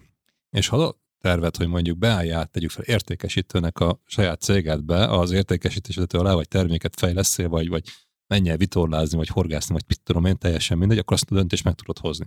Ugye ez a cél. És onnantól kezdve, hogy mit fogsz csinálni, az meg már a te jövőképed lesz ebből az Így egészből. Van.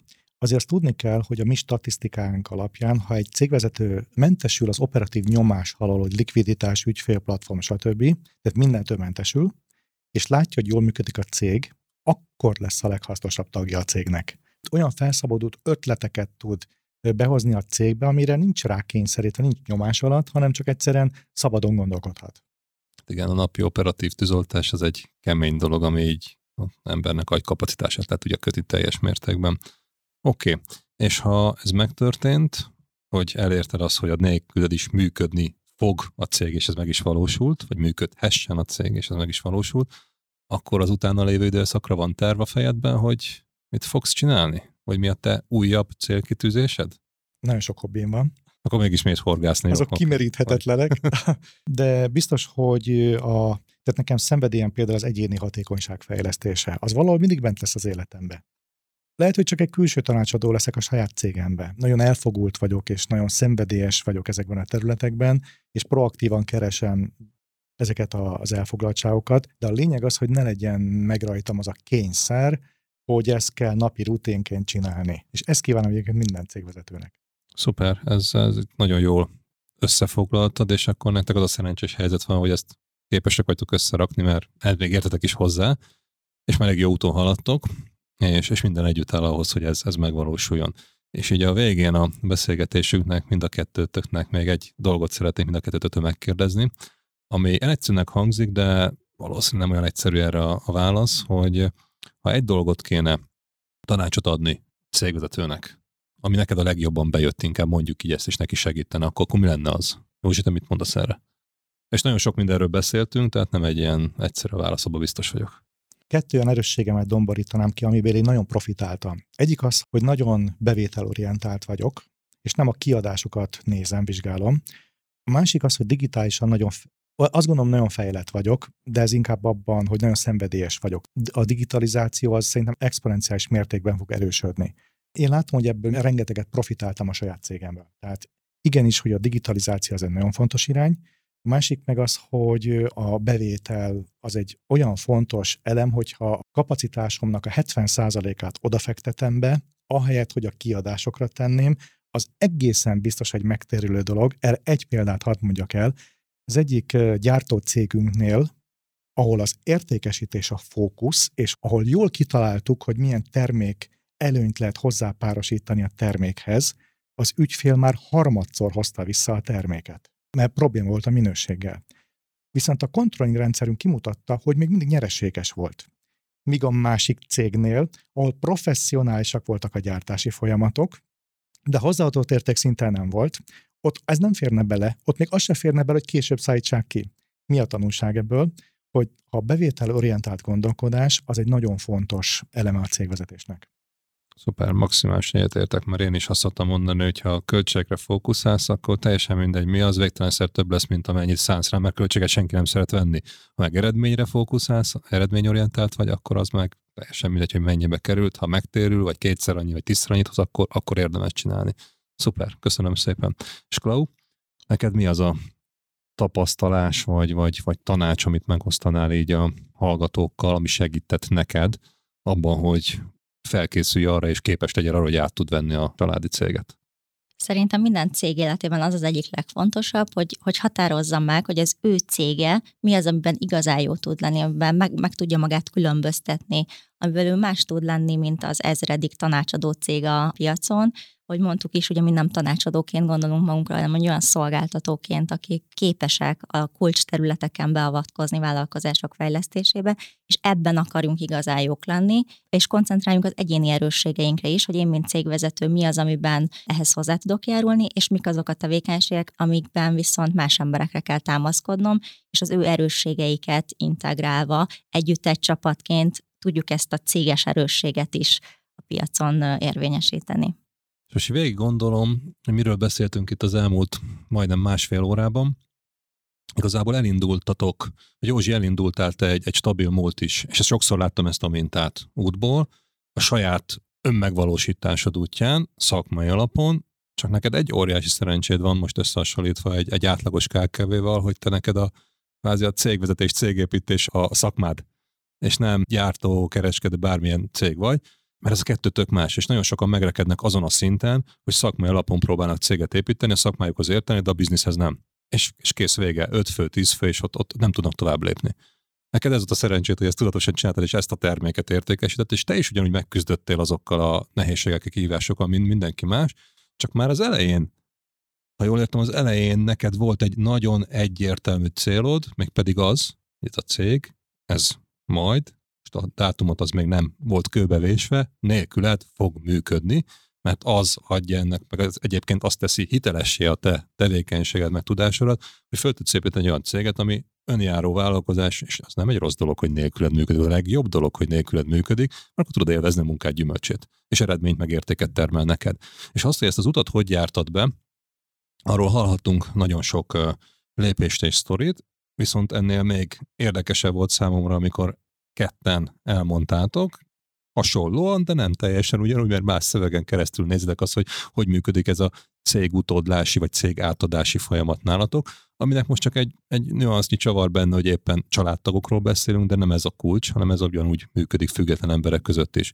És talán az egyik legfontosabb rész, ami, ami az elején szerintem nagyon sokan elvéreznek, vagy elvérezhetnek rajta, és ez ugyanígy az a folyamatok fejlesztésére, cége mindenre, hogy az elején objektívan mérjük fel, hogy hol állunk, ami fáj, mert szembesít minket azzal, hogy nem minden rózsaszín világ körülöttünk, hanem azért vannak problémák, amiken változtatni kell, meg akkor is, ha nem ismerjük be magunknak, de az a legnagyobb butaság szerintem, mert saját magunknak hazudunk, és ha ez megvan, na akkor onnantól kezdve lehet tudatosan felépíteni azt, hogy ki, hogyan, mikor tudja átvenni a céget. És ezt nem kényszerből, erőlködve kell csinálni, hanem tudatosan felépítve, és azt így sikerül összerakni, akkor onnantól kezdve tulajdonos, aki céget összerakta, nagyon büszke tud lenni, hogy az utód át tudta venni, és az utód meg nagyon büszke tud arra lenni, hogy át tud venni egy jól működő céget, és utána van hova tovább vinnie. És igazából, ha valaki ezt utat bejárja, azt szerintem talán mondhatjuk azt, hogy a siker egyik talán legjobb, vagy az egyik legjobb fokmérője. Úgyhogy én köszönöm szépen nektek a beszélgetést, kívánom azt, hogy nektek ez az út örömmel és sikerrel záródjon, ahogy elterveztétek. Józsinak legyen sok ideje a hobbiaira, Klaunak meg legyen sok ideje a cégépítés mellett, mert egy önjáró céget tovább épít és még hatékonyabbá tesz. Viszont ez a példa talán mutatja azt, hogy az összes KKV-s cégvezetőnek, cégépítőnek ez nem egy lehetetlen küldetés. Ezt csak meg kell csinálni, mert technika, módszertan van hozzá, nem egyszerű, kitartás kell hozzá, de nem egy lehetetlen küldetés. Köszönöm szépen, hogy itt voltatok. Köszönjük. Érdekel részletesen, hogy Grebenár József és Grebenár Klaudia az emberfejlesztés cégépítői milyen folyamatoknak és rendszereknek köszönhetően értékel eddigi sikereiket? A választ a Cégépítő blogjában találod. A linket keresd az epizód leírásában. A következő adás vendége Biros Levente, az online márkaboltok cégépítője és a szemléletváltók közösségének alapítója. Hallgass bele! Thank you. Az én cégem az elején már úgy indult, hogy minden hónapban láttuk a számokat. Egy Excel tábla volt akkor még ez nyilván, egy nagyon egyszerű Excel tábla, és pontosan mindig láttuk 20-án, hogy hogy sikerült az előző hónap. Ott éreztem megint kevés a tudásom. Hogy vagy eladom, vagy hagyom csődbe menni, és vagy nullán most már kiszállok és valami nulláról legalább elkezdek, nem mínuszba vagyok, vagy keresek magam mellé segítséget. A lényeg az, hogy jellemzően a vállalkozó az nem menedzser típus, az nem tud menedzselni, hisz ha menedzser típus lenne, akkor nem tudott volna elindítani egy vállalkozást.